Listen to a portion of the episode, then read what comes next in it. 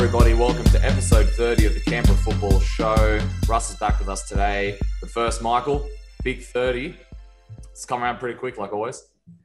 Yeah, it really has, Matt. I mean, uh, I, I mentioned it um, on the last episode that I was that I was on because uh, obviously I wasn't on last week because um, I was I was ill, but um, I was saying that the 30th episode was just around the corner and it's um, a good milestone uh, to reach. We obviously reached the um, 25 episode quarter of a century um, milestone not not too long ago, and now we've reached 30 episodes. So I mean, they just come thick and fast. So, um, but before you know it, it'll be 50 and then you know 100. So we'll we'll just keep on going.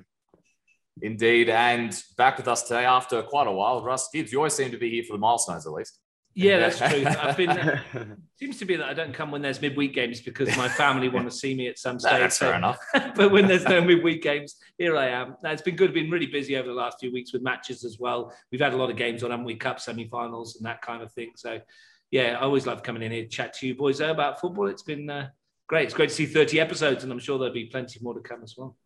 There certainly will be. Let's get started, everybody. NPL one. We'll start with the match that. Um, Russ and I commentated on. Michael, what was the score on this one? Yeah, so it was Belconnen United at home uh, to, to Tuggeranong United. The um, the spoils were shared uh, in this one, a one-all draw uh, between the two sides. Uh, we had Bailey score uh, in the 44th uh, minute there for Belconnen United, and who was on the score sheet for uh, Tuggeranong? Was it Gaia? Marco Gaia. Gaia yeah. Marco Gaia on the score sheet for Tuggeranong. So um, another point uh, for for Tuggeranong United. They seem to be chalking up uh, the the draws uh, at the, at the minute. Um, not the best result for Belconnen at, at, home either, but uh, regardless, it's um, another point gained uh, for for Tuggeranong United in what has been a bit of a difficult start uh, for for them to start the 2021 season. Matt, obviously you were commentating this one alongside uh, Russ. Uh, so do you just want to sort of break down how this uh, this contest uh, played out between these two teams? Yeah, so sort of deja vu, I, I think. Uh, safe to say, Tuggeranong defended quite well in the first half, but Belconnen had the majority of the chances. It wasn't really until the second half where Tuggeranong really started to make their moves going forward. Gaia and Peterkin, I believe, coming off the bench, were critical to Tuggeranong going forward and were able to force them force themselves and get a goal on Belconnen United. But Belconnen United, Darren Bailey once again with the goal. The usual left back or defender once again scores a goal. I think Fabicelli said it's hard to keep him not up front when he scored, you know, quite a bit this season. And uh, Luca Flores was once again great. He's had a he's had a different sort of role on this side. No, he's not scoring as many goals, but he there he's more of a playmaker now, using his pace and skill down the wing and whipping the crosses. And he he he he got the assist for Bailey, and it was it was quite a good piece of skill. I definitely suggest people go watch it. Great run as well. But Tuggers United, yeah, once again uh, Russ, were you able to find out if that was a record or something? Yeah, i I've been doing a bit six of draws. Um, I've been doing a bit of NPL research as well, and um, six draws in a row is a record. Um, the record number of draws in an NPL season is six. Um, that happened in two, two, occasions prior to this. In uh, the first season in 2013 of NPL, 23 rounds. Canberra Olympic, I think it was, came away with six draws, and then there was another time uh, when it was an 18 round competition when Woden Valley or Woden Weston got six draws as well. So Tuggeranong well on the way to beating that record. They've leveled it already after eight rounds, but six draws in a row is a, is a record as well. And it's probably not one they want, but what it is also is a Tuggeranong United record for unbeaten matches in a Premier League season as well since NPL started. So there's that to look forward to. Um, and that to, to, to, give themselves a pat on the back about. However, um, six draws in a row it must be frustrating for Mitch. Mitch is trying to put his um, finger on how they can start doing this. We mentioned in commentary on the weekend, five of those six draws, I think they've come from behind to get a point out of as well. So they need to start a bit better. Um, but they're not doing a lot wrong. I think they would be more disappointed with this one on the weekend, having played the final 20 minutes or so against 10 men after Isaac Clements was sent off. I think they would be a bit disappointed they didn't kick on, although they were lucky to escape with the point um, when Dustin Wells hit the crossbar late on with that strike, which Jacob Wiseman tells me he got a finger to. So credit to him didn't own up the other week when he handled it outside the area against Monaro, did he? But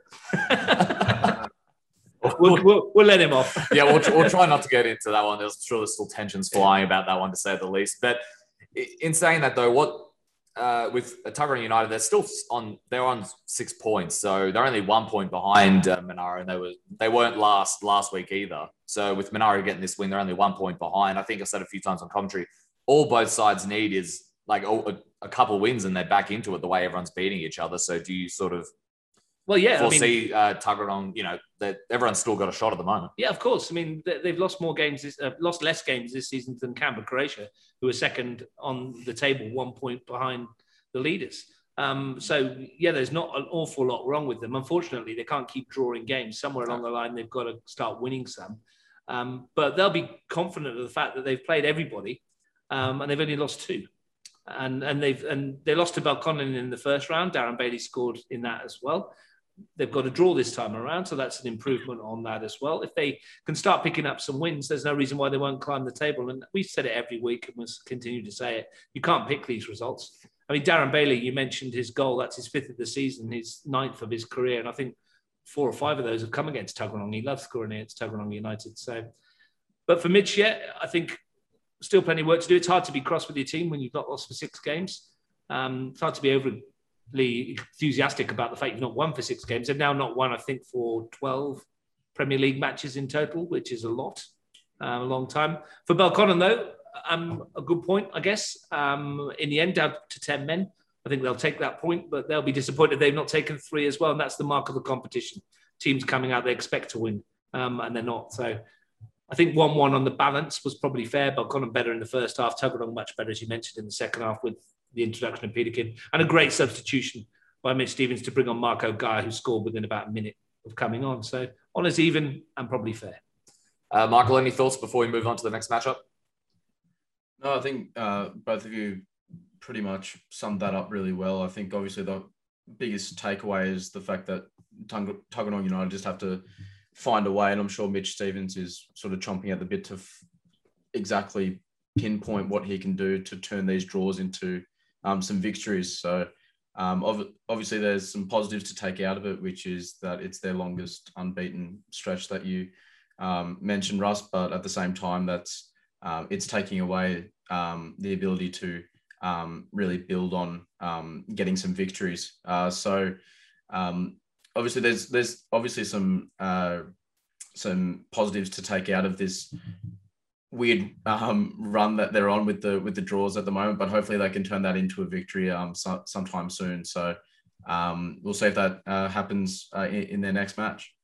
And I think they're looking. Um, the transfer window happen, opens tomorrow, and they'll be looking for some players. And I know that Belconnen United have um, picked up Curtis Schaefer yeah. from Brindabella Blues, so that's a good signing for them as well. He's going to add some pace and some goals to that attack too. So that'll probably free Darren Bailey even though he has scored five goals, to go back to where he normally is at left back. Although he'll take some shifting. Yeah, hundred percent. That's that's a very good signing for Belconnen United. We've talked quite a bit about Curtis Schaefer in that regard. He scored again this weekend as well. We'll mention that a little later in NPL two. But Michael, the next matchup: Canberra Olympic one, Monaro Panthers two. Ihegi with the goal for Olympic, and McLaughlin and Habtemariam with a penalty for Monaro Panthers. Pretty important victory for Monaro, Michael. How did this one sort of play out? Yeah, I, I think it was an important uh, victory, especially coming off um, their defeat of Canberra Croatia um, in that uh, intense uh, semi final shootout, um, which was uh, very tense, but um, a, a, great result uh, for Monaro. And they've backed it up here with, with another win as well. So we talked about earlier on in the season how they were struggling to um, get results. Uh, but but now they've um, you know gotten two very good um, r- results uh, back back to back, which is which is fantastic for the for the club and, and Frank uh, going going forward.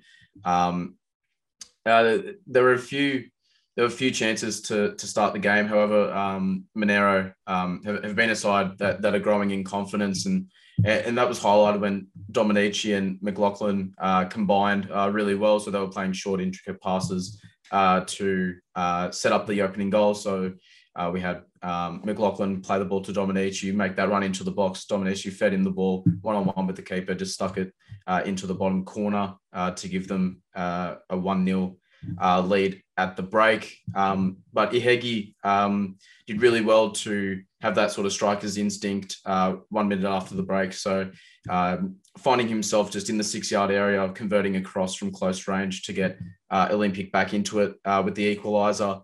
Um, however, um, Monaro then hit the front uh, again uh, from the penalty spot as Sam Habtemariam uh, converted uh, his strike into the bottom corner to give Monaro all three points.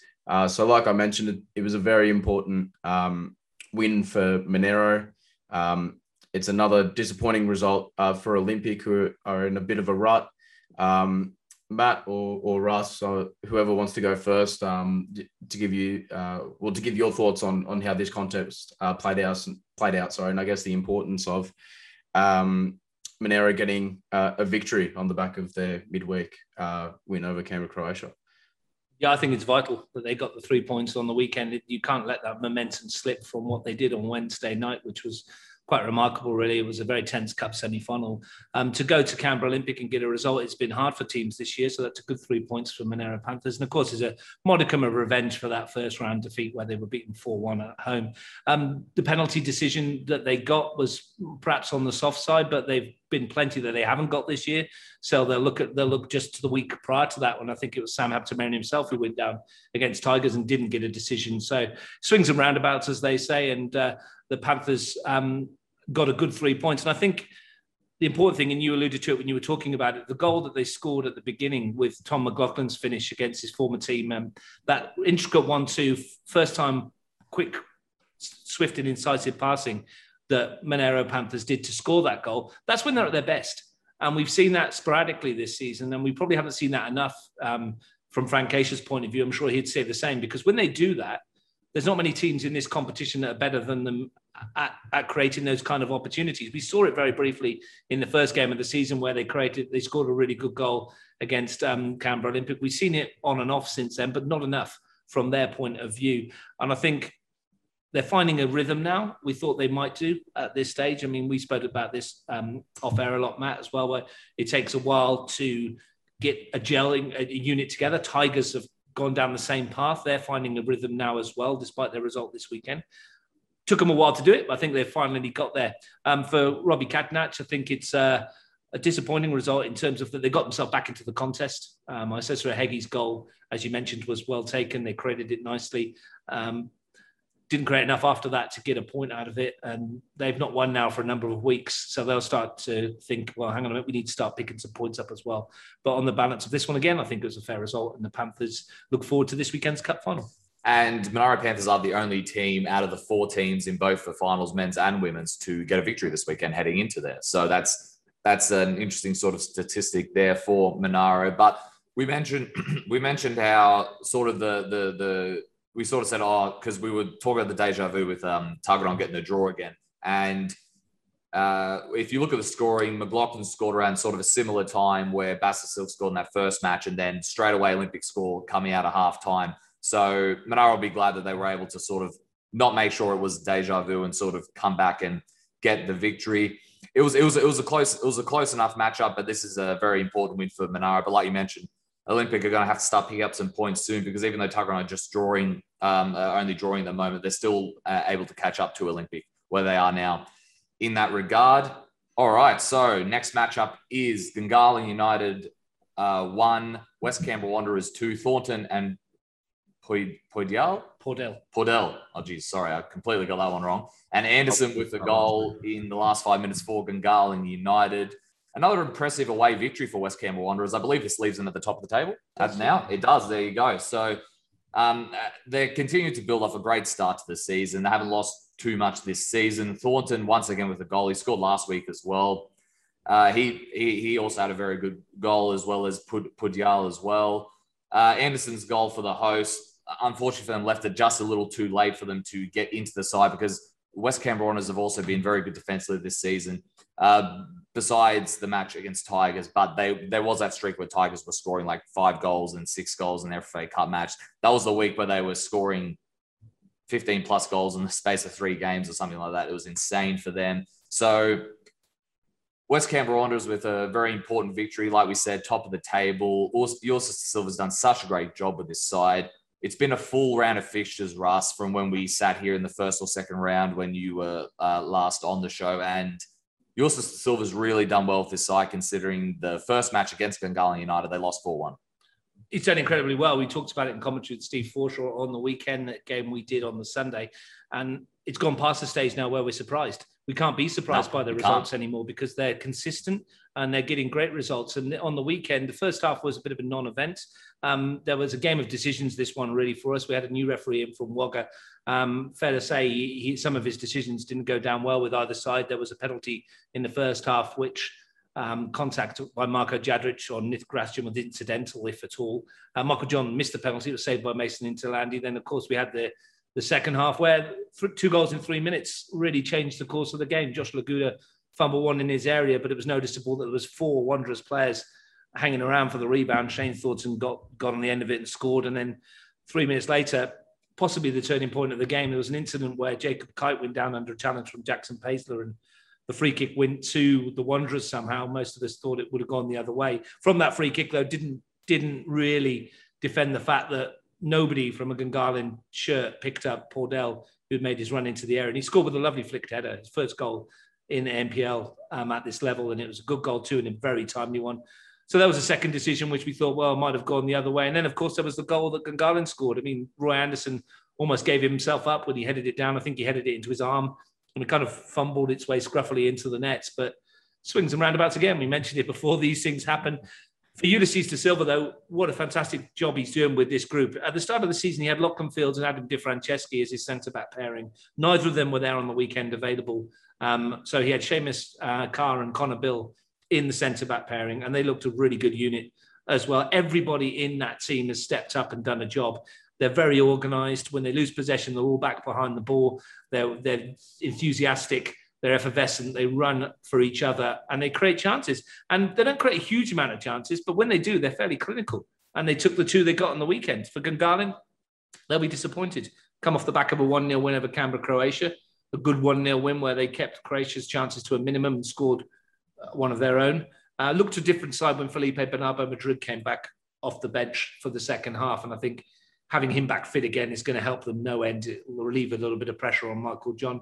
And young Miguel Goncalves came on as well, and I thought he was very good too. So maybe he's pushing for a start as well. Um, but take nothing away from West Canberra Wanderers. They started the day uh, in third, I think it was, and ended the day top um, because other results went their way. And Michael, before we move on, when I chatted to uh, he, he talked about how he's not comfortable with his side being that underdog and uh, underdog side. And he said the only way to change it is by results. They're top of the table now, more than eight rounds in. They haven't just gotten results; they've impressed while they've been doing it. Is it safe to say that they are no longer the underdogs? Yeah, I, I, I honestly think so. Um, I mean, they've played fantastically well this season as a unit. They've been getting some fantastic results. They're obviously uh, top of the table uh, as it stands. So they've they've had a fantastic start uh, so far uh, this season. Um, and I think that Ulysses deserves uh, a lot of credit, especially um, for how he's gone about uh, building this side through the complications um, that they had in the shortened season last year to how they've bounced back um, and how he's sort of built this squad, how he's wanted to sort of construct it is um, it's fantastic to see. So I definitely think that uh, they shouldn't have that underdog uh, label next to them anymore because they've been the most consistent side uh, in the competition, and that's warranted their first place uh, in the table. They're, they're a great side, and they'll have a fantastic year, I'm sure of it, uh, to, set to continue. Well, they've played everybody now, haven't they? And they've yep. um, they've come back in. They've and the only team that's beaten them uh, is the Tigers off the back of that. Gungahlin obviously won against in round one, but now they've come back and beaten Gungahlin. So they played everybody, and they'll look at it and go, "Well, there's no one in this league that we fear." And, and the way they're playing, I don't see why they should. Um, he's got a good group of players on the bench as well that are coming through that he can bring on. And I want to shout out to the uh, young reserve goalkeeper, Callum Cook. He played in the under 23s on the weekend as a striker um, and got himself a goal, which was, which was nice for him. Um, I don't think his teammates were too impressed. They're like, we're never going to hear the end of this uh, because not often your keeper gets on the score sheet, but fair enough to him. And uh, yeah, great for Ulysses de Silva. And can they keep it up? Is the question now. They've they've um, proved everybody wrong after eight rounds. We've got a long way to go still. Um, it's important that they kick on. And Michael, what is our next matchup? Yeah, so our next matchup is uh, Canberra, Croatia, uh, up against Tigers FC. Um, Canberra Croatia coming back with a bounce back win after losing to Gungahlin last week, um, getting the victory 2 1 over Tigers. Um, Verkic and Kalfas on the score sheet for Croatia, uh, whilst uh, Galevsky found the back of the net for Tigers. Uh, Canberra Croatia, a, a, big win for them, like I said, uh, to come back and, and get this uh, three points, um, considering uh, the performance that they had last week against Gungahlin United, not picking up uh, any points coming away from that contest. Um, but, um, you know, it, was a great bounce back uh, win for them in terms of them having to come from uh, behind and face a little bit of uh, adversity, obviously falling behind just before the halftime break through Galevsky's goal from outside the box. Um, it, they showed a lot of resilience to come out in the second half and, and look to attack. And, and that's exactly what they did um, and, and creating chances. And that's what uh, resulted in, in their two goals uh, through uh, Verkic finding the bottom corner with, uh, with a great left footed uh, shot uh, before Kalfas um, got brought down uh, in the area by Jacob Cole. Um, it was a bit of um, a bit of a heart in your mouth moment when he um, stepped up to take the penalty. It was saved by uh, Cole, but it fell straight into um, Kalfas Kalfas's path. Sorry to hit home the uh, the rebound, which obviously um, gave them the three points uh, in the end. But it was it was a very exciting uh, contest by um, two uh, very good teams, like you said, Russ. Um, Tigers FC have uh, have had a lot of obviously new additions to this team, and um, like you were mentioning about Monaro, it's about sort of finding that balance and that connection within the playing group. And I think that that's really shining through, even though they didn't get the the result that they were hoping for against um, Canberra Croatia. Um, they're playing better and better every week, and obviously there's a lot of there's a lot more familiarity be, between the players, um, and, and, that's what uh, made it such a good uh, what what made it such a good contest uh, in the end. What, what were your thoughts uh, on this one, Russ?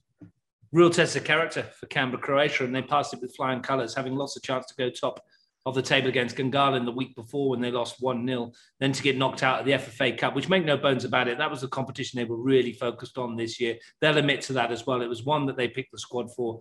They were desperate to get into the round of 32, and it's not to be for them this year, losing on penalties. So going into that comp- that match on the weekend, Daniel Colbertaldo unavailable as well. Luke Pilkington wasn't there either. All of a sudden, you're thinking, well, they're flat.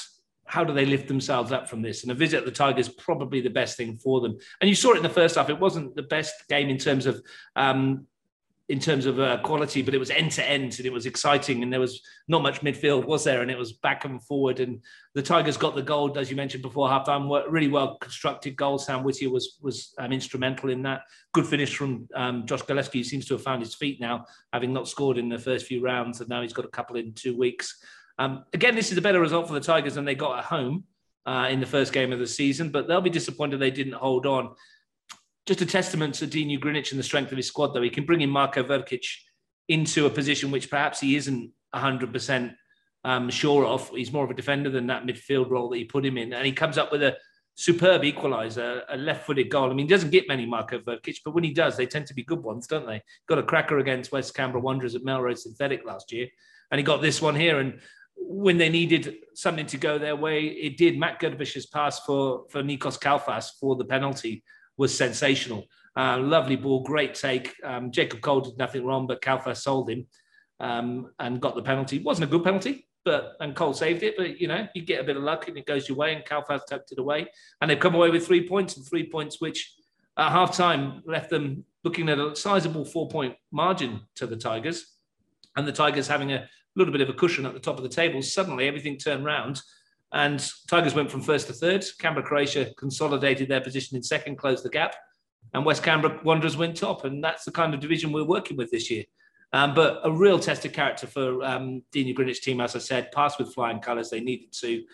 Might kick them on. Um, they'll be as you know, really, really keen to get this league championship under their belt now, having missed out on the FFA Cup for Tigers. Disappointing for Ryan Grogan's team, but they've got big fish to fry this week. Um, you know, they'll, they'll, if you said to them, we sat here next Monday and they've won the FFA Cup, and you're giving them the option, you lose at Croatia, but you win the FFA Cup, I'll take it. You take that every day of the week, wouldn't you? So uh, it's not terminal for them. Um, they'll bounce back from that, but a good three points for Croatia. Matt, any thoughts on this one before we move on? Yeah, I thought it was like like Russ said, great uh, test of character to come back from behind against this Tigers side, who are arguably the most informed side heading into this matchup. And it was a good bounce back from the Monaro loss as well. Canberra Croatia have hit, they've hit the crossbar quite a few times in their previous matches. Uh, against they did against Gungahlin they did against Monaro. I'm pretty sure they did the week before as well. So for them, they would have felt like they've created all these chances, but they haven't been able to finish enough. So this will, you know, this will just sort of reiterate that they, you know, that all the chances they're creating, they they got to start putting more in the back of the net. Now they are. When you create as many chances as they do, eventually um, those goals will come. They were coming at the start of the season. It was just a little patch where they weren't, but now they're now they're back to winning ways, and they and they now they get a week off like um, most other clubs and go at it again, and they'll hope to not um, be the seventh draw for Tuggeranong United, as we'll mention very shortly. Uh, so, are we ready to move on to the uh, quick previews, Michael? Yeah, let's do it. Uh, so, round nine uh, fixtures we have first up, we have West Canberra Wanderers at home to the Monaro Panthers. Uh, Saturday, June 12th, uh, 115 at Melrose uh, Synthetic. Um, I'm going to go for a West Canberra Wanderers win. Um, they're, they're just playing really good football at the moment, scoring some uh, some great goals. Um, they're the, they're the most informed, one of the most, or obviously the most informed side in the competition, top of the league. They're playing fantastically well. Um, so I'm gonna I'm gonna back them to get the win over Monaro. What about yourself? Yeah, I agree. I'm to go with West Canberra Wanderers on this one. Uh, now, Monaro obviously do play in the um, in the FFA Cup. I don't, considering it's a week, it's not a midweek match. I don't think that's going to have much bearing on this matchup. Uh, so I'm going to go with West Canberra. I just think just their form at the moment is just insane, and they're just playing really well. And their defensive uh, abilities at the moment is really, really good. Everyone's working for each other well. But in saying that, I think it is going to be a pretty close matchup. Uh, I don't think there'll be a lot of goals in this one. So, do you have any thoughts on this one, Russ? Yeah, I disagree with you in some respects. To the fact that they are playing in the FFA Cup final this weekend, it all depends on what the result is for me. Um, if they win that game against the Tigers on the weekend, the boost that will give them for the rest of the season is massive, and I think they'll go to this into that fixture with West Canberra Wanderers on an absolute high. Conversely, they lose the match um, it's difficult to recover being that close to to national competition and big competition and potential huge uh, clash with an 80 team. It, it is what we said with Canberra Croatia about how you lift yourself from that. So I think that will have a bearing on it. However, West Canberra Wanderers at Melrose Synthetic are a really difficult team to play against. In saying that, they've lost twice at home this season as well, and the Panthers are hitting some form. What I will say is, if the Panthers too do win, it's going to throw the league wide open again, isn't it? And they're going to be right back in the mix. It certainly will. I more just meant physically because there's it's yeah, no, physically not, won't. Yeah, physically a... won't hurt them. Yeah, and they've got a big enough squad to not worry about it anyway. I think, but physically, and then physically, you're right. Mentally is the challenge for them, and it, either way, worth watching that one because it's going to be a cracker. And there might be some there might be some new signings as well. Who knows? Uh, by that point, there will be another week to go in that regard. Michael, what what do we have next? We have uh, Belconnen United at home to Canberra Olympic um, June 12th, 3 p.m. Uh, at O'Connor uh, enclosed. Uh, is it? Yep, O'Connor enclosed. No, oh no, no, the Mackellar. Mackellar. Mackellar. Yeah, at Mackellar. Yeah, that's our that's our coverage game on Saturday. So we're going to Mackellar. Okay. um, I'm going to go with uh, Belconnen United uh, in this one. I know that they um, got the draw against Tuggeranong United. It's not the result that they were hoping for, but um, I expect them to bounce back, especially against a Canberra Olympic outfit that's um, really struggling uh, at the moment to um, get results, um, which they weren't struggling with to start the year. They started the year really well, but they've obviously fallen off a little bit. Um, so I'm going to go with the home team here. I'm going to agree. I think, and I also think Curtis Schaefer is going to make a good difference for this Belconnen side. That should be his first matchup, I believe, for Belconnen competitively. Uh, it allows if Michael Menzer isn't completely fit, uh, that allows him to play as well. It allows Daly to go back, or they show this weekend they can play uh, with two at the front and still create a whole lot of opportunities for them. It was sort of like Croatia before this matchup. They've created quite a few chances. They haven't been able to finish as many as they would have liked. I'm going to go with Belko, but I don't think there'll be a lot in this one as well. I'm yep. just, I, I think Schaefer is going to make a really good impact in NPL one, and it very well could start against Olympic. Any thoughts? Yeah, it was 2 2 last time they played, wasn't it? I think it might have been me and you that did that one, I think, at O'Connor. Yeah. Um, yeah. And it was a good match to watch, and Olympic probably should have won that. Um, since then, though, both sides are going in contrasting different directions. Olympic have failed to pick up many points since then. Well, Belconnen have been picking up points as well. So we'll be at that game um, on the Saturday at three o'clock. Second visit to Mackellar in, in three weeks, and uh, I think Belconnen United might just have a bit too much for Canberra Olympic on that on that day. Um, probably a bit more experience. Again, though, you wouldn't write Olympic out of it, uh, but they need to start picking up some points. Form would suggest though that the Blue Devils will come home with three. Yep. So our third match is Tuggeranong United at home to Canberra, Croatia, um, June 13th, Sunday, 3 p.m. at Canberra. Um, I'm going to go for a Canberra, Croatia win um, here, uh, especially on the back of that very important win that they just got uh, over Tigers. We talked about their resilience and overcoming um, that deficit um, at halftime where their back was a little uh, up against the wall, uh, being behind, and then they showed uh, great character to come back and win that one uh, two one. So I expect that to carry over into the Tuggeranong United game, but you never know. Could very well be seven draws in a row, or Tuggeranong might sneak it and, and cause a bit of a shock through through the competition. But um, I'm going to stick with Canberra Croatia.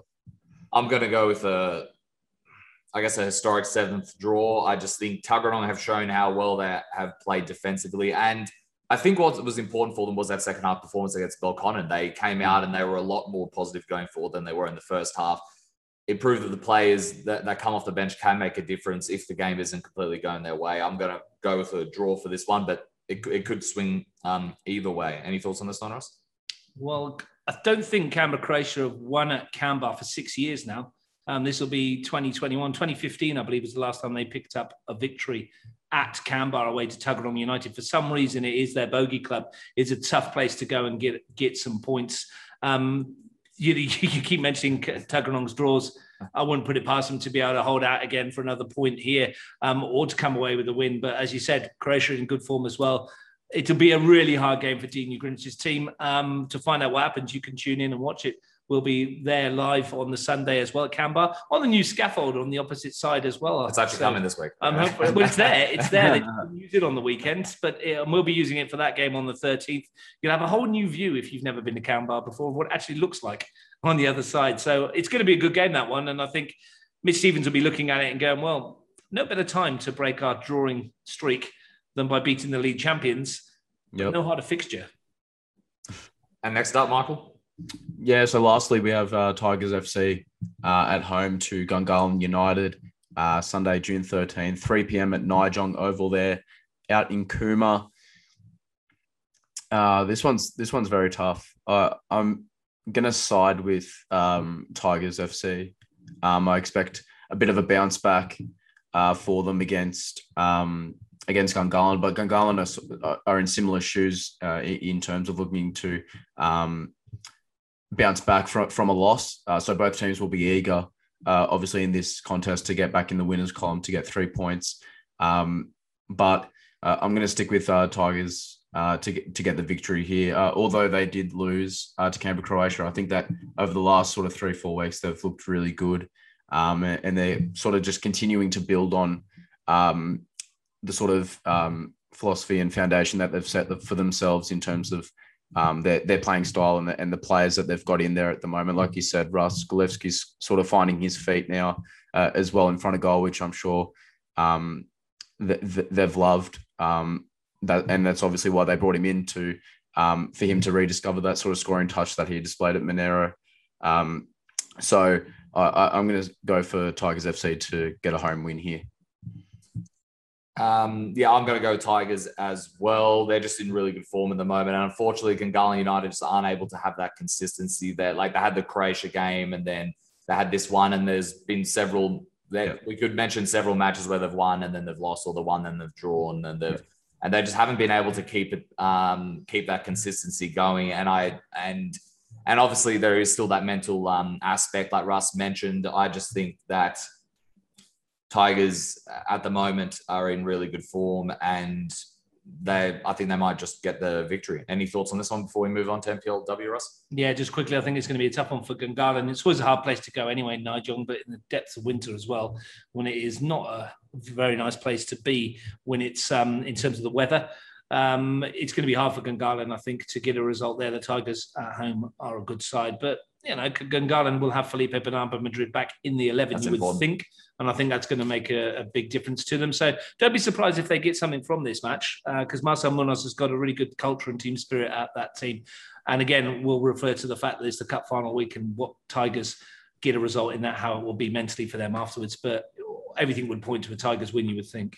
And Michael, quickly just let you know you've taken the lead in NPL one tipping comp. I got a big fat zero this week uh, for the second time, and you got two. So you've broken away 10 8 in NPL one in that regard. All right. Now up NPLW, we got Wagga City Wanderers zero, Belconnen United four, Ewan Bomford with two, and Backhouse with a goal over there at Gissing Oval. So it was 4 0 over there. Another strong victory for Belconnen United as, a, as they now go level. They take advantage of Canberra, Croatia falling to the CUA, like we'll mention shortly. At, and they're now on top of the table. And I believe they are ahead on points. No, no, not on points, on uh, goal difference. Goal difference. I don't know why it said points there. Um, so yeah, it's a big one uh, for the confidence of Belconnen United because they did have obviously the loss to Canberra Croatia, and then they did have the draw against West Canberra Wanderers. Uh, Wagga City did well to hold them out for periods of the game, though. They only conceded one goal with um, a ball over the top, which has been their Achilles heel so far in terms of their defending this season. Uh, but they'll be a little disappointed that they had a few defensive mistakes for the other goals in the box. Uh, do you have any thoughts on this one, Russ? I think we spoke to Michael Zukoski before the Cup semi-final, and he was talking about how important goal difference might be yep. this season. And I think he's spot on at the moment because they got the result they needed. Belconnen with a 4 0 victory.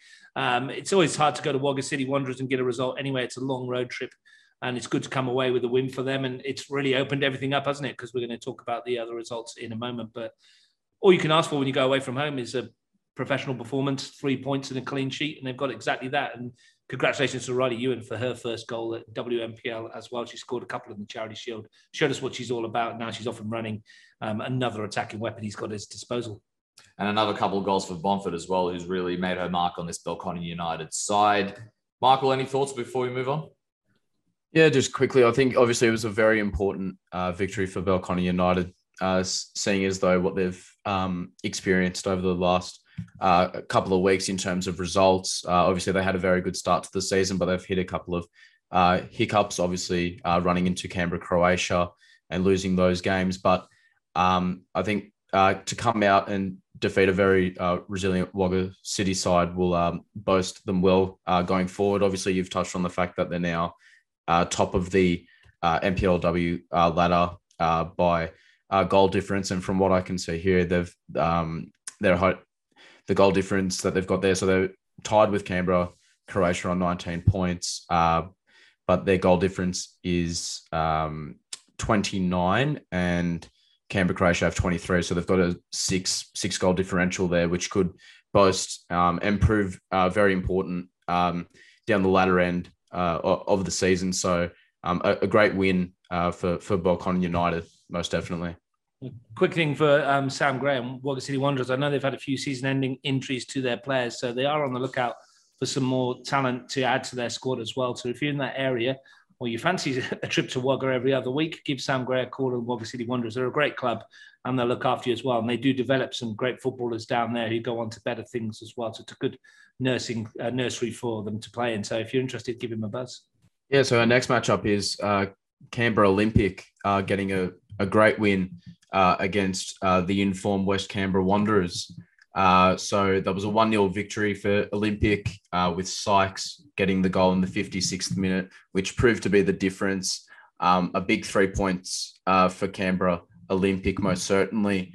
Um, so it was, it was a good victory for them in their third clean sheet of the season, which they'll be very pleased about. Um, you know they, they've really improved uh, defensively uh, in in recent times, and um, it shows that um, you know um, that the solid this display, sorry, that, that that they've been able to put on, which has resulted in these clean sheets and how defensively um, great they've they've been over the last uh, few weeks. So um, it, that's just a testament to them and how well they've performed, and obviously picked up a very big victory um, against West Canberra. Um, Sykes on the score sheet again for Olympic. We're so used to saying that. Um, she's normally, you know, a, a, constant on the Canberra Olympic uh, goal scoring uh, sheet. So uh, kudos to her. Um, on the other side, this is West Canberra's uh, first loss uh, in five matches. Uh, and, and, just like Canberra, Croatia, we'll be heading into the Fed Cup final with a loss. So uh, the the 61st uh, minute straight red card to Tiana Jaber for comments made to, to the ref means she might miss out on the Fed Cup final this weekend. we're not so sure about the ultimate um, determination in regards to that um, and how that will play out before that final. Uh, Russ, what did you make up of, of this uh, matchup? Obviously, a huge win uh, for Canberra Olympic, which puts an end to um, some great form that West Canberra um, have been able to put in over the last month or so. Yeah, win not without its controversy. The winning goal, there was a huge amount of chat whether the ball had gone out of play before the cross was put into the penalty area for Ash Sykes to nonchalantly notch what I think was her 10th goal of the season in all competitions as well, which is a great return so far from Ash Sykes. But um, yeah, I think uh, Emma Stanbury and West Canberra Wanderers felt very aggrieved on a number of calls that they feel didn't go their way on the weekend. And as you said, the red card to Tiana Jaber is, is huge um, for their prospects ahead of the cup final. Um, from my experience, I believe if you get sent off in a league game, you do miss the final. I think mm. it's happened in the past before. Whether or not that's changed again this year. We're at the wins of the regulations and the interpretations of those regulations from Capital Football, and I'm sure they'll make a determination earlier in the week as to what will happen there. And Emma Stanbury and her team will obviously be hoping that Tiana Jabe is available because she's such a quality player and brings so much to that outfit. Take nothing away from Canberra Olympic, though. It's a big win for them because it's put them three points above the Wanderers on the table and puts them into the top four positions at the moment, even though we've got a long way to go. We're only into the second third of the season. But you know, Nicole Begg's team get their fourth win of the campaign. Ash Sykes scores again. Um, and more importantly, I think for them, they kept a clean sheet, which is huge um, for them as a club. And it will give them a huge amount of confidence heading into weeks ahead.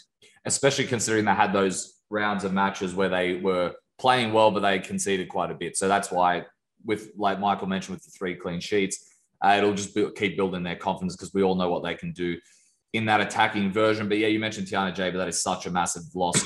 she is missing that final. We still don't know yet because she's made such a difference um, she, with this side.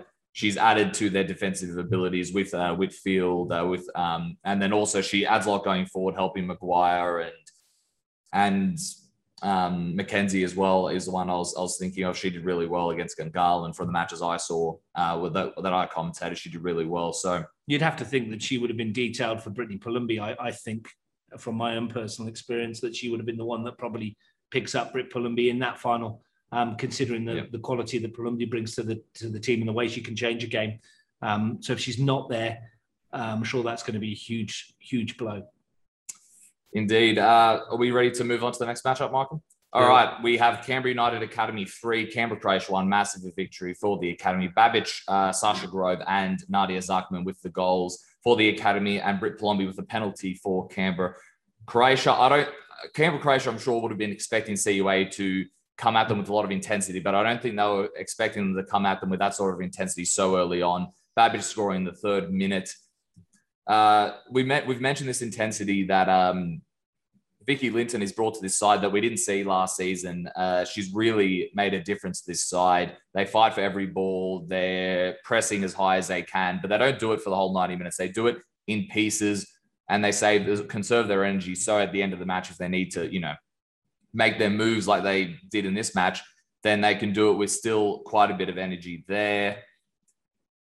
Uh, now, some of their goals might have been a bit fortunate, uh, with one of them being a deflection. But hey, you have to take advantage of those chances. And let's, not forget, it was the pressure from CUA that sort of created, you know, those opportunities as well. So credit to them. They had that was a fantastic performance from them, and they're looking really good for the top four at the moment. I know there's still a long way to go, but they're doing really well. Uh, Vicky Linton's side in terms of Canberra Croatia, they, they did create a lot of chances.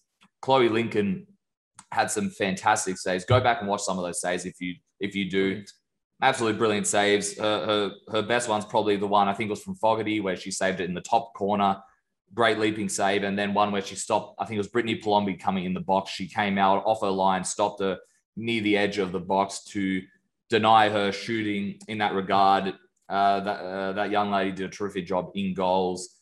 and she's definitely the future of the CUA, that's for sure, with the performances she put in. But yeah, Canberra Croatia created a lot of opportunities, to, to say the least. So I'm sure they will be annoyed with the loss. I'm sure they'll be annoyed that they were denied quite a few opportunities because in any other in any other day on any other day they probably would have scored half of them. But Chloe Lincoln was just in superb form. So not the way they would have liked to enter it, but hey, West Canberra Wanderers are also entering into that final with a loss as well. So it's sort of even in that regard. Do you have any uh, thoughts on this one, Russ? Well, sometimes you get a team that you can't play against. I mentioned it against Tuggeranong and Canberra, Croatia at Canberra, and it seems to be that Canberra, Croatia's Achilles heel at the moment is the academy. They had to come back from two down, I think, in the opening match of the season to get a point, and this time they couldn't recover from from uh, two down, uh, three down, in fact, to get back into this one. Um, what it does do is it potentially makes a two horse race now a three horse race um, another entrant, if you like, into that top echelon, because I believe that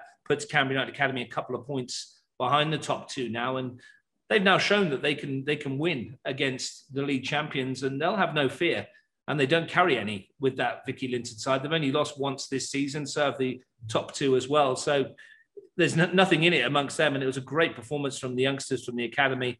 And what they showed as well, as well as their their verve and, and the attacking intent that you talked about, was a little bit of steel yeah. and a little bit of, of, of mischief and a little bit of, um, I guess, you know, I guess it was that bit of fight that you want to see in players that you wouldn't normally see at that age. And they, yeah, they did frustrate Cam Croatia quite a bit yeah. in that regard. Yeah, they weren't they weren't there. There were no no reputations on the line, and they were looking at it going, "Well, I, I don't care who I'm playing against. Just going to get stuck in, start ruffle a few feathers." And um, yes, they can play pretty football, but it was good to see them getting involved in the uh, steelier side of it as well. Great performance from the academy. I'm looking forward to seeing some more. Any thoughts on this one, Michael, before we move on? I think it's a it's a fantastic um, performance uh, by Canberra United Academy. Uh, I think considering uh, the fact that it, it, seems as though at the start of the season they were still trying to find their way uh, a little bit, but I mean over the last sort of few weeks that, that they've been um, playing some great football and gotten some uh, great results, and this result here just really highlights that. Uh, I think so. they'll be definitely looking to uh, continue that uh, moving forward. And like you said, Russ, just adding another team into the mix that, that that's um, looking at finals football. Uh, but th- there have been a, a, number of sides that have been impressive uh, in in the NPLW uh, this season. I've been very impressed with the quality um, spread out across the competition. So um, well done to Canberra United Academy. It's a great win uh, for them against um, Canberra Croatia, the defending premiers the competitiveness has definitely picked up in that regard in NPLW, to say the least. Maddie Moore and, and uh, Jeremy mentioned it plenty of times on the show, Michael Aldred as well, when they were on the show for NPLW. So we had Tuggeranong United at home to Gungahlin United, um, and Gungahlin United picked up a much needed win, uh, 4 1 away from home. Uh, Tuggeranong uh, opened the scoring the six minute uh, through McGee, uh, and then Gungahlin scored four unanswered goals after that through Tolu uh, from the penalty spot, Pennyfield, uh, Sander, and Stella DeMarco. Um, obviously, it, it's a result that Gungahlin United uh, desperately need, considering how things have been sort of transpiring over the last three, four weeks in terms of results and them not sort of being able to find a way to, to break teams down and, and, and get results. Uh, they, they seem like they're in a bit of a real rut, and we and we talked about that in previous uh, episodes, and just sort of uh, pointing out when or how they were going to get themselves out of it because we know how good of a team they, they are. Um, it just happens to some teams sometimes where um, you, you just find yourself in a position where um, you, you, just can't get results no matter what you do. Um, and, and what you do on the field, it just isn't transpiring to then getting three points and the results that you need to climb up the table. So um, it's good to see Gungahlin United um, get out um, and, and, get a victory, um, even if it's at the expense of Tuggeranong United. But it's great to see Tuggeranong United um, in the instance of um, actually um, coming out aggressive and actually taking the lead uh, in this in this match because it's something that we've talked about of them how they've struggled obviously um, and it just the different things that we, have discussed that um, that we've raised in terms of concern uh, for them and their playing group going forward. But I mean, it's fantastic to see that they still put in the effort week in uh, week out. And I mean, uh, that effort um, obviously warranted a, a, great start to the game for them to um, take the lead in that game uh, against Gungahlin United, which is fantastic uh, for the club. And hopefully they, they can just build on that without looking too much at the result um, it, itself. Um, Russ, do you have any thoughts on, on this one? Yeah, it was only their second goal of the season, wasn't it? Maddie McGee yeah. scoring for them, and Zoe Terry, I think, got them first. They don't score many, and that's obviously a struggle when you're um, at the bottom of the table. You need to score more. Um, the only disappointing thing I think from their point of view was once they got in front, which they threatened to do against Belconnen um, a couple of weeks ago as well, is that they couldn't hold on and they conceded a penalty again, and it gave Gungahlin a way back into the contest. Now, when things are going against you, things are going against you. Poor old Steph Coates, I think she's conceded yeah. three penalties in in two weeks now. Um, but for Gungahlin's point of view, won the first three of the season, lost the next four. So good for them to get back to winning ways. I think um, they're still struggling to come to terms with their cup semi-final defeat as well. Uh, that was disappointing from their point of view. They would have hoped they would have been beating West Canberra Wanderers in that. Uh, maybe this is the monkey off the back for them. Good three points puts them back into uh, to 12 points, up into fifth. Uh, they'd have been disappointed that the academy beat um, Canberra Croatia as well because it opens up a five point gap between those two sides. But Canberra Olympic are within touching distance, West Canberra within touching distance. Six teams realistically pushing for four spots. It's uh, going to be a good second half of the season. Absolutely, Matt. Like you mentioned, important bounce back victory for Gungahlin United. Uh, you mentioned, uh, I'm not sure if you mentioned Bridget Sanders' goal as well. That was uh, very good from Gungahlin United. Great shot from just on the edge of the box. Terrific stuff there.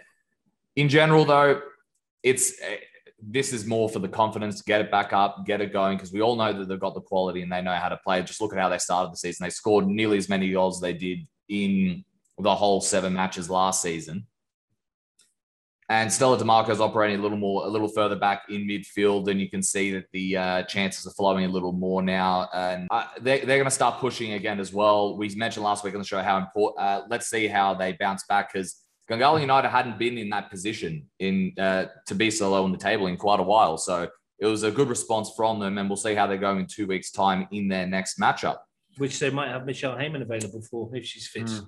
I'm sure that I'm sure they'll break the news before that uh, in that regard. Are they home? Yes, they're home. So if that is true, I'm sure that uh, Gungahlin United will announce that on Facebook so they can get as big a crowd yeah, as she possible. Was, she was close when I spoke to her in the Cup semi-final a few weeks back. She wasn't far away, and there was a half a chance she may have made the final had Gungahlin made it. So there's a potential really that in another two weeks she could be ready and, and raring to go, whether it's from the start or whether it's from the bench. Um, we'll wait and see, but it'll be good to see her in a Gungahlin shirt add a new dimension to the competition as well. All right, let's get into the predictions. Canberra, Croatia, West Canberra Wanderers, Sunday, June 13th, 2.30 p.m. at Deakin Stadium. I'm going to go for a draw in this one. It's, of course, a rematch of the Fed Cup final. I think by that point, no matter what the result is in the Fed Cup final, they will have the both teams will know each other pretty well by that point, and I think they'll sort of draw each other out. In my opinion, Michael, uh, I'm gonna go for a Canberra Croatia win. Um, partly just to be different uh, from, from your tip, um, but uh, I do expect um, by that time, uh, obviously it'll be a great encounter between the two sides. I expect it to be very close, um, given how they've performed uh, this season, and even though they've gone through the recent uh, hiccup uh, of of both of these teams losing uh, this past weekend, I I think that it'll be a very close game, and I, I just expect Canberra Croatia uh, to edge it. Any thoughts on this one, Russ? Yeah, I'll probably agree with Michael on this one if I was going to take a, a, a dib at all, because um, I think uh, Jaber is definitely going to be suspended for this one, even if she is available for the cup final. Um, and, and we, for all the reasons we talked about earlier on, having her not there is going to be a big one for that, a big loss for them. And I think uh, Canberra Crash will probably have too much firepower for Emma Stanbury's team, although it'll be very close. Wagga City Wanderers, Tuggeranong United, Sunday, June 13th, 2.30 p.m. at Gissing Oval in Wagga. I'm going to go for Wagga for this one. But uh, pa- Paulo Romero's side, by that point, they'll be about three matches or two matches under his under his um, regime. And they, they, are they are improving in, in bits and pieces where they can. So it'll be interesting to see uh, how long until they get their first, first victory because eventually Paulo will find something a uh, system that will work for that side. Uh, so we'll see how that goes. Michael. Yeah, I, am going to agree with you there, man. I'm going to go for a Wagga City Wanderers. uh, victory uh, at home at Gissing Oval there. Um, sorry? Pizza order. Pizza order right there. Oh. go on, I'll go get it. Keep, keep speaking. Um, yeah, I, I, I'm just going to turn. I'm, I'm going to go for the home side here, but I do hope that Tuggeranong United are able to um, get on the score sheet uh, again. Uh, I know that they only just scored their second goal of the season in their last game, but um, hopefully that's given them the confidence to, um, you know, put it put a few more in the back of the net. Uh, so even though I think that Wagga City Wanderers will win, I'm sort of pulling for Tuggeranong United to hopefully put a goal or two um, past Wagga City as well.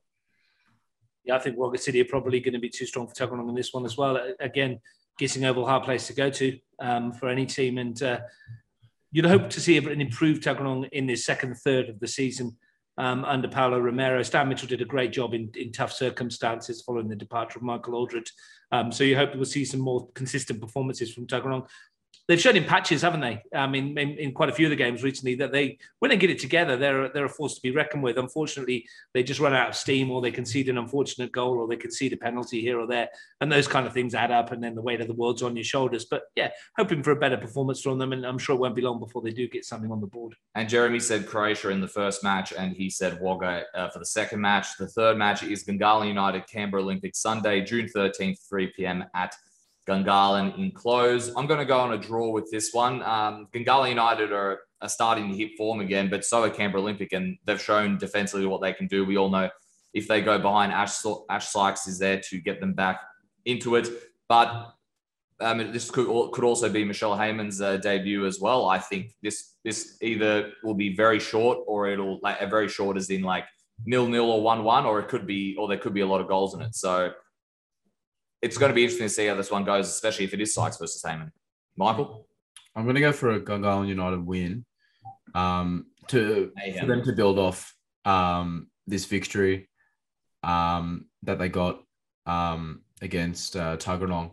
But I think that a lot of that will depend on, you know, like you said, Russ, if Michelle does make her sort of uh, debut at, at, at this point, I think that could obviously swing the pendulum in their favor, uh, to say the least. So if she features in this game, whether that's from the start or she comes off the bench for maybe you know twenty minutes, half an hour, um, I can definitely see that um, that that would have a massive impact.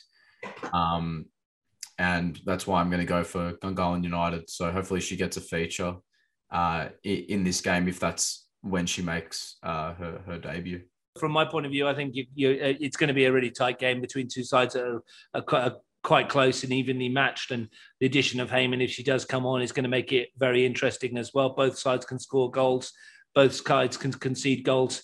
Um, if I was going to tip, I'd go for a draw. I think Jeremy has actually gone for a draw as well um, for this one because I don't think there's going to be much between them. They're two really good sides who are, are in reasonable form and um, looking forward to actually looking at that. Looking at that one should be a decent match. Absolutely, there's some yeah some very good um, matches in this round nine of NPL uh, W, and we'll get into the last game um, for these round nine uh, fixtures, uh, which will be uh, Canberra United Academy at home to Belconnen United, uh, which should be a fantastic game. Um, Saturday, June thirteenth, three pm at Hawker um, Football Centre. There, um, is a really tough one. I mean, it could be a, it, it could be a. I'm going to go for a draw in this one, um, given how the academy um, played uh, against Canberra, Croatia, and how great they were in that one to get the uh, victory. Uh, but also on the other side of the uh, equation, you've got Belconnen United who are coming off the back of a good win. Uh, they're obviously top of the table on goal difference. Um, I don't think there's obviously a lot separating these two sides like there are, um, like there also isn't much to separate um, the others, uh, some of the other sides uh, in the other fixtures for this round. So um, I'm going to go for uh, a draw in in this one. I'm going to go for CUA. Uh, I, I just think they're in really good form. They've shown that they have no fear against the bigger oppositions. In saying that, though, this could this could be a high scoring one actually. Um, or uh, regardless, I just think it'll be close either way. And yeah, sorry for my tardiness. Uh, there was a delivery here, and uh, for some reason they called the cafe instead of my brother's number. So there you go. My apologies. Anyway, uh, are we ready to move on to NPL two now? Yeah, I was just going to say about that one. It could go either way, couldn't it? I mean, we've Yep. seen Canberra United Academy come out on top at home to Belconnen. Hawker Football Centre is a real leveler as well in that respect. Belconnen probably won't enjoy playing on it. It should be a great game, and uh, I believe that might be the one that's being covered um, by Jeremy and uh, in the WNPL commentary that weekend. If it is, uh, tune in because it should be a belter. It certainly should be. And quickly, NPLW, uh, you and I, Michael, two each this week. Michael, uh, Jeremy killed this week with four, so he's creeping up on us. It is you and Jeremy tied on 21 points in second place, and me still the top with 23 points in MPLW. All right, moving But on. Jeremy got four out of four. Four, yeah, Jeremy got four out of four this week. Yeah. It seems unlikely, doesn't it? All right. NPL two, which is also starting to spice up, especially near the top of the table. ANU FC two, Canberra White Eagles one, Carter's and Hines. Carter's once again with the goal. He's been incredible lately. And McCarthy once again with the goal for White Eagles, a c- consistent scorer for them. White Eagles, from most accounts, started very brightly, broke well, uh, but tried to uh, defend ANU because they knew ANU would control the majority of possession, as they do in most matches, probably bar the Queanbeyan City match uh, so far this season. So they so ANU controlled possession. They moved forward a lot. Uh, they they clicked a lot better in the second half and uh, were able to overcome uh, White Eagles in that second half. But White Eagles had a very good performance uh, from all accounts, especially in the first half. But they just weren't able to hold on. And ANU retained top spot along with uh, O'Connor tied on points. But I believe uh, what ANU have a better goal difference at the moment. Uh, any thoughts on this one, Russ?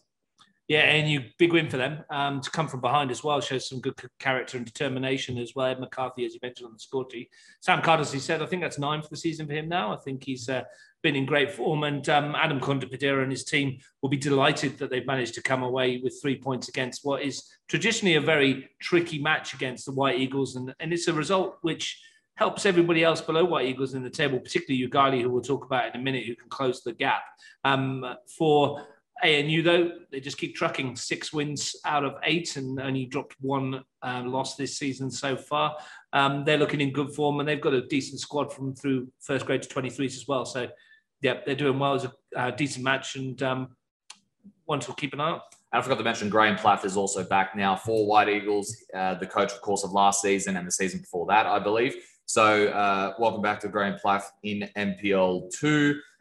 Uh, he knows his side uh, quite well, and they've done well with him in the past. So it'll be uh, intriguing to see how the rest of the season goes in was- that regard. It was surprising when they let him go, wasn't it? I mean, considering the, the, the how well they did last year. I mean, they didn't win it, which is probably a prerequisite if you're coach of the White Eagles, is to, to come away with the trophy. But yeah, surprising they let him go, but he's back now, and uh, um, we'll see how he goes. Keep an eye on it. I mean, you two uh, hit the nail on the head pretty much with the ANU results. A good bounce back uh, result for them, I think, uh, as well against uh, Eagles there. Um, a bit of, I think ANU are a bit of a bogey team for Eagles uh, in, recent time uh, as well. They always seem to sort of have their number, um, but nevertheless, they're always tight um, encounters there. Um, the next match, um, Queanbeyan City, um, 5 1 against uh, the Brindabella Blues. Um, Shields scored a double uh, for the hosts, uh, Nadeski, Adams, and Keita on the score sheet as well for Queanbeyan, um, and Schaefer on the uh, score sheet for the last time uh, for the Brindabella Blues, as we discussed earlier, uh, seeing that he's making the switch to Belconnen United in the NPL one. Um, so the Brindabella Blues are definitely going to miss him uh, going forward. Uh, but talking about this encounter in particular, Queanbeyan City, um, not surprised that they were able to put five goals in the back of the net because um, they're a relentless attacking side. And they've displayed that a number of times uh, this season. Um, so they they they obviously keep themselves in the, in the hunt for that top spot as they're only one point off uh, the O'Connor Knights and ANU. Uh, Shields, Shields, sorry, has uh, actually been really hitting his stride at the moment as well. He's got six goals uh, in, in the last few matches, which is what they would have hoped uh, from their striker. Um, the Brindis uh, weren't able to uh, take Queanbeyan uh, to the limit as they have um, the last few times they've uh, faced each other. Um, Queanbeyan just put um, sort of the, their foot on the gas and did what we um, obviously expect from them. They're, they're a side that can just flood um, players in attacking areas, and they're always capable of scoring four or five goals a, game. That's how much attacking prowess they they have up under Gabby Wilk there.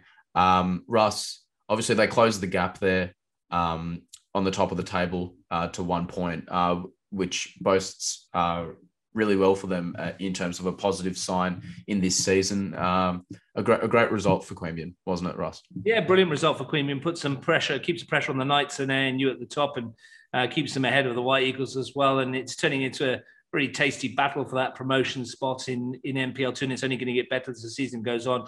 Uh, you just spot on with the fact that they just score goals aplenty. Um, and the important thing from them, Mark Shields, as you said, has found his feet, scored a penalty on the weekend as well, which is good. Um, and so they'll keep on going on and they'll score plenty more goals because they've got the players to do so. They'll create chances and they will score goals. Brindabella Blues, losing Curtis Schaefer is a huge blow for them. Um, you can't blame the lad. He wants to give it a go at NPL one. He's in fine form at the moment as well uh, for Zoran Glavenic's team. Want to give a quick shout out as well to James Keach from the under 23s team. He had a rather nasty looking injury um, in that match, which put him into hospital as well. So mm. he's recovering from that as well. And so uh, best wishes um, uh, for a quick and swift recovery to James as well if he's if he's listening to this one. Yeah, best of luck to uh, best of luck to him. And you mentioned how uh, Brindabella Blues are going to miss Curtis Schaefer. They will, but Zach Lawrence uh, is still there, and he's be, also been very pivotal up front, creating a lot of uh, a lot of their chances and a lot of the assists that they've scored this they need season. Him, need him to step up, don't they, in Schaefer's um, yeah. goal scoring boots, so to speak. Indeed, and it's great to see Mark Shields as well. Uh, he's he's been doing really well uh, recently, scoring uh, another two today. And Queanbeyan City, like we mentioned, look very dangerous up front.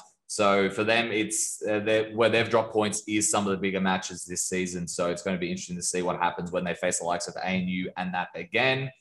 Uh, next matchup, we have Western Molonglo uh, 2, Yoogali 3, Delali, with both the goals for Western Molonglo, and uh, Roach, Moon, and M. Donadell with the goals for Yoogali. From all accounts, it's a very back and forth matchup. A lot of goals in this one, uh, a lot of great attacking plays.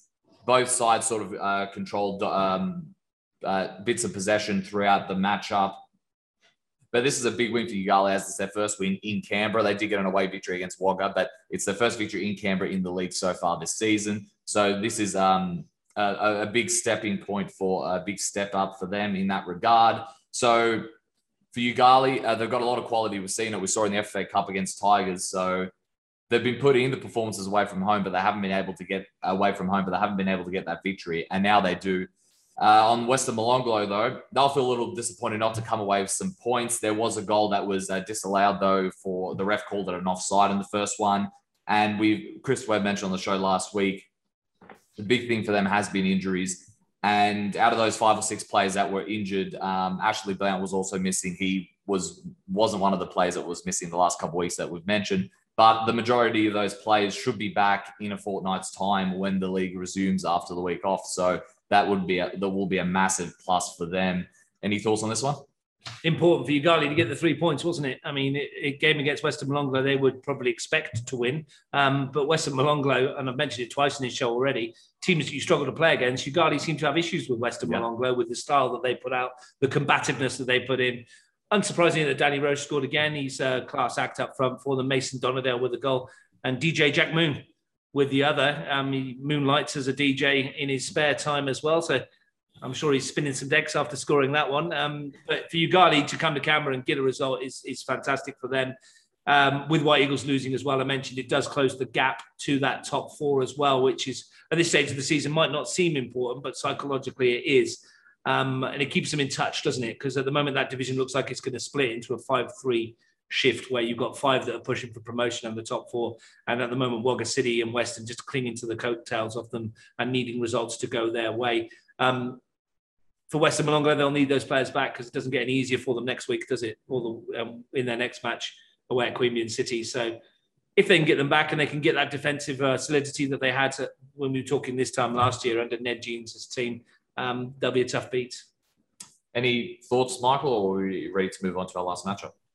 I think we're. I think I'm ready to to move on. I, th- I think the other thing I can really say that I think is of um, importance that you guys have already raised is the fact that they got their first away victory in Canberra this season, um, which which will do really well uh, for them in terms of their confidence um, when they um, head back on the road um, going forward. So um, a great uh, away victory uh, for them, and it's just something that they'll obviously look to continue to uh, build on now that they've finally got that um, away um, victory success. And to save us loads of text messages and, and messages, they did actually win in Canberra in the cup. Yes, For the no, I did. I did. First I did league mention one. You did mention I the did league mention thing.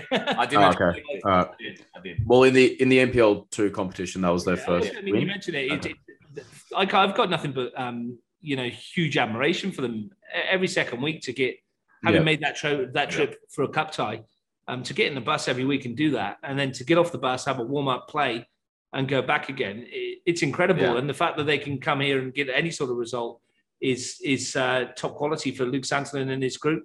Um, just hope that they can keep bringing. Um, competitive squads each week as the season ticks on, as the injuries start to roll in as well. Um, they're in for the long haul, and, and that's a good thing. Yeah, so our last matchup in NPL two was O'Connor Knights getting a victory over uh, Wagga City Wanderers, three one in that one. Uh, the O'Connor Knights scorers were James Ward with two uh, and Walsh, uh, whereas uh, for Wagga City Wanderers it was Ochang who got on the score sheet. Um, another important victory for O'Connor Knights as they uh, stay top of the league alongside ANU. Um, Jade James Ward has, really come into his own this season with O'Connor um, arriving at the club uh, fr- from White Eagles uh, before the season began, and um, he scored uh, two two goals in in this one. So I think he's really come into his own um, from the from the start of the from the start of the year, where O'Connor was struggling a little bit, but now that they've managed to um, put some results together and they've uh, got themselves up tied uh, top of the table, um, he's really come into his own uh, as, as well, which is great to see. Uh, Wagga turned uh, their form around uh, for the last um, two games, getting victories over White Eagles and, and the Brindis. Obviously, that stopped uh, here at, against O'Connor. Um, so it's not something that they should hang their heads on uh, too much. Um, obviously, they got obviously those two very important uh, victories before um, running into O'Connor. So it'll just be a case of them making sure they can bounce back um, and look at those uh, results uh, to keep pushing forward, um, to p- keep putting themselves um, higher up the ladder uh, as as the season continues to uh, go along. But um, it's a great victory for O'Connor Knights. It, it gets them uh, tied top of the table, which is exactly where they want to be um, in that sort of position where they're vying to obviously uh, get promoted to NPL one as much as the other teams uh, at that uh, half of the table looking to do uh, also. Uh, Russ, what are your uh, thoughts on this result? a home game against Wagga City Wanderers is one the Knights would have looked at and thought, um, this is one we should win. Um, but those ones are always the potential banana skins, aren't they? They're the ones that expected to, to become victorious in, which sometimes you become a little bit complacent and sometimes you take the foot off the gas and it goes against you. To their credit, they didn't. They got the result they needed. And as you mentioned, Jay James Ward's been in good form. A rare goal for Liam Walsh as well. Doesn't get too many these days, the uh, former Premier League player. And um, nice for him to be on the score sheet. As you mentioned for Wagga, um, again, they've they've they've been competitive, and that's important for them to do so. Um, they're, they're falling off the top four pace at the moment with only six points from from the eight matches that they've played. So they need to start picking up if they want to have aspirations of that top four and get into a grand final like they did last year. Um, we did think it was going to be a season of rebuild for Dave Leonard and his team at the Wanderers, and it seems to be that way at the moment. But for O'Connor Knights, well, they just keep going on, don't they? And they're at the top there. Um, we got some really big matches coming up, of which they're going to be a part of, isn't it? Yep. Indeed, and credit to Wagga for bouncing back the last two weeks as well. It, it, I'm sure it would have been easy for them considering how much. I know a lot of teams have changed in NPL too, but like we've mentioned, there was probably more changes there than anywhere else, especially to that starting eleven. I think he mentioned in an interview I did with him this week, only like three players or something um, And were in that squad last season. Yeah, and a wealth Yeah. of experience has gone as well, and that Yeah. and that's huge, especially with players that have had experience playing in Canberra competitions before. They know what it's all about. Not there anymore. And these guys, these guys are doing themselves proud. They've had a good cup run as well. They've come down here and, and played in a, in a in a cup game against Premier League opposition too. Um, and we saw them beat Brindabella earlier in the season as well. And a couple of results recently. So they've got it in the they've got the ability, haven't they? Um, it's just a question of whether they can keep turning it on um, when they come here each week. All right, Michael, what are, are the round nine matches? Yeah, so first up, we have Wagga City Wanderers up against ANU uh, at Gissing Oval, Saturday, June 12th at 2.15 uh, p.m. Uh, I'm going to go for an ANU uh, victory here. Um, even though they'll have to make do with the travel requirements, uh, I do think that uh, the ANUs, their quality, will, will get them over the line. Um, uh, so I'm going to side uh, with, with ANU getting the three points um, in this match. I, I agree. I'm going to go with ANU. It is going to be a tougher match than uh, people think. Like you mentioned, the travel there. It's never easy to travel to places like Wagga and Griffith. They're always strong outfits at home, but ANU have proved this season that they can sort of be very adaptable and um, and win or at least get some points against every sort of opposition. So I'm going to go with ANU. Any thoughts on this one, Ross? Yeah, I think um, you're probably both um, pretty correct with that one. I would I would suggest Wagga City have struggled to score at home this season. Funnily enough, didn't score in the first two matches against O'Connor and Yoogali, but did find the net in the one 0 win over Brindabella. So they've shown they can do that um, against Brindabella. Uh, that's a good result. ANU, different kettle of fish. Um, they're a very strong side. They've shown on their travels that they can get results at places like Yoogali as well, even considering that was two days after their cup quarter final for Luke Santolin's team. But ANU um, on their travels are good. Uh, there's a reason they're top of the table at the moment. So next up, we've got Canberra White Eagles at home to Brindabella Blues, Saturday, June 12th, 3 p.m. Uh, Woden Park enclosed. Um, I'm going to go for a White Eagles uh, victory here. Um, I expect them to bounce back. Uh, and I do think that the absence now of uh, for Brindabella Blues will play a massive impact uh, for Brindabella. Um, and in terms of finding that um, replacement in in the goals department. So we we know the influence that Schaefer had going forward um, and his ability to put the ball in the back of the net. So we'll just see how Brindabella are able to deal uh, w- with his absence. Um, and I, I, think that that won't come in time uh, when they play uh, White Eagles. So I'm going to go for White Eagles at home. Yeah, I, I, agree. I'm going to go for White Eagles at home as well. I think it's going to take a little bit of time just for them to get used to uh, that system. And like you mentioned, uh, it's yeah, Lawrence is going to have to step up and um, yep. and bring the goals. He can definitely create them, but um, without Schaefer, um, I'm intrigued to see what they do going forward. Maybe a formation change or maybe something. It's uh, Zoran's a very experienced coach. He'll definitely work something out that works right for his team. But it might take a match or two to get used to that in that regard. So I'm going to go with Eagles on this one. Russ? Yeah, 14 goals for the Blues this season, nine of them for Curtis Schaefer, which means there's only five amongst the rest of the squad. That tells the story, doesn't it? I mean, and when you've got sheer pace like he does, it's going to cause any defender's troubles. Now, if he'd been around, um, or you think, well, he's got the ability with Zach Lawrence on the break as well to cause White Eagles all sorts of issues. Um, as you said, though, finding a replacement for him is going to be really tough. And Canberra White Eagles, well, their narrow defeat last weekend, they'll be looking to get back into winning ways and keep the pressure on those at the top because they've got aspirations on that promotion spot as well. So I'll be very surprised if it's anything but an Eagles win, but you never know. Indeed. Next matchup, Michael? Yeah, Queanbeyan City uh, at home to Western Molonglo, Saturday, June 12th, 3.15 uh, at High Street there. I'm going to go for a Queanbeyan City win. Um, obviously, I touched on prior about their attacking prowess. Um, I expect them uh, to score a fair few goals uh, in this one, um, but that could easily be uh, a lot harder for them to come by if Western Molonglo do sharpen up uh, defensively. We know that they can um, sort of set up in a compact shape uh, to, in a way, frustrate uh, Queanbeyan City uh, and really soak up all the pressure and, and hope to maybe hit on the counter attack uh, to maybe sneak a goal or two to come away for a victory for them. But um, I'm going to say that they're uh, Queanbeyan City pressure and uh, talent that they have uh, going forward will prove to be a bit too much. So I'm going to go for a Queanbeyan City win. I agree. And if they have all those players back, it's not going to be a similar matchup to what we saw when we saw this match in the previous round of fixtures where it was 5 1. But it, yep. Uh, in all due respect, it could have easily been 10 or 15 1. There was just that many chances to Queanbeyan City that day. And with a full strength, uh, Western Molonglo squad. I think Queanbeyan will have just too much for them, but it's I don't think it's going to be a similar sort of matchup to what we saw in the previous rounds. Any thoughts on this one, Russ? Yeah, I think you're both right there. I think with Western Molonglo can get everybody back on the park, they've got enough quality to frustrate Queanbeyan City. Whether it's enough to get anything from the game is a different proposition altogether. And when you've got the quality of Michael Keaton, Michael Adams to create opportunities, even if you've got the best defence, the best pack defence, and you make it hard, they can pick the passes. And with Mark Shields up front, you've got players that can put them away. So I think Queen Queanbeyan City will be favourites and rightly so. What's the last matchup of round nine, Michael? Yeah, we've got Yoogali at home to O'Connor Knights Saturday, uh, June 12th, 4 p.m. at Solomad Stadium. I'm going to side with uh, O'Connor Knights to um, get the away victory uh, there. Uh, given the form that they're in uh, at the moment over the last um, month or so, they've really been hitting their stride. Um, and yeah, I, I, just expect them to continue uh, that that momentum. I mean, we'll see if the travel uh, to Yoogali will play a factor or not, but um, I think that the overall quality that O'Connor Knights have, it won't really phase them uh, too much. So I'm going to go for O'Connor.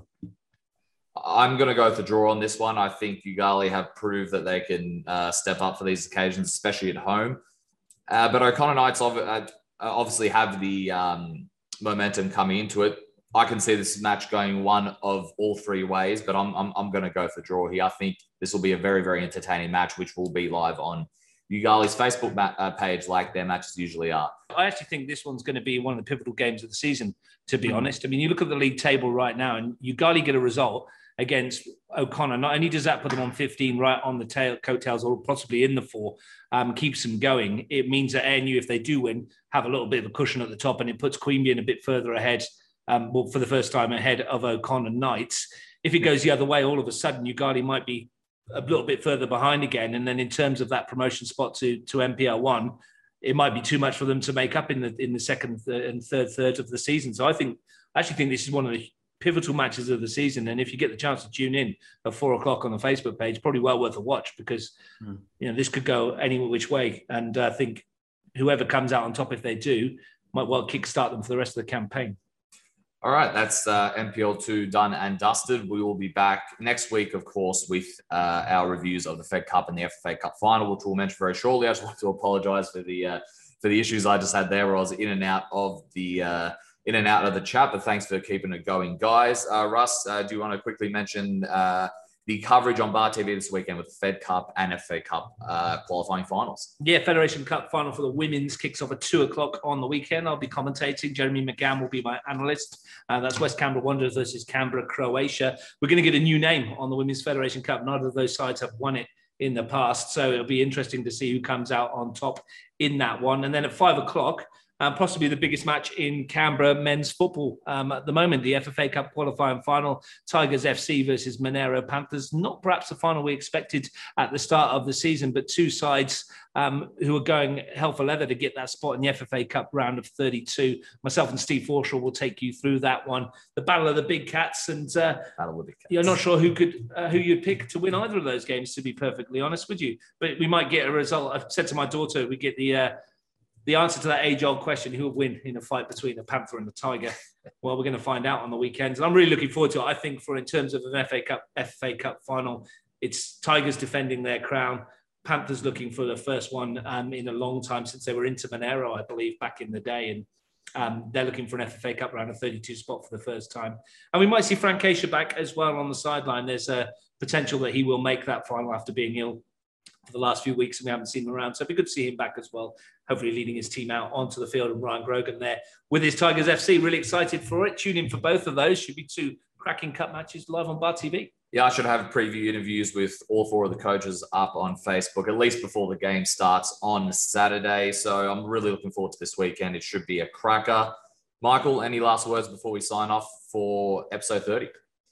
Uh, no, but I mean, these two finals are going to be um, I think a, a great games of football uh, to, to watch. So I'm very interested to see who comes out uh, on top of both of them. Um, so we might not have um, much to dissect in terms of games like we normally do. Um, but nevertheless, it'll give us more of a chance to talk about those two games in, in, in particular when we do our next episode. So um, looking forward to that. I'm certainly looking forward to that. Uh, Russ, thank you for joining us. Hopefully, we'll see you next week for the reviews. Yeah, thanks very much for having me back on, guys. It's been great to have a chat about NPL football as always and continue to do the good job that you two do with this show. Um, 30 episodes young and still going and sure around for many, many more. Look forward to uh, the weekend. There's not as much football on, but they're two massive games that everyone is certainly looking forward to. If you want to tune in, tune in Bar TV. If you want to get there, Deakin Stadium is the place to be this Saturday. Thank you. Can, you, for, you can actually sit by the uh, commentary tower and get the best of both worlds. and get it in real time instead of the one minute delay or whatever is. Yeah. Thank you very much, everyone, and we'll uh, see you next week for those reviews. Thank you.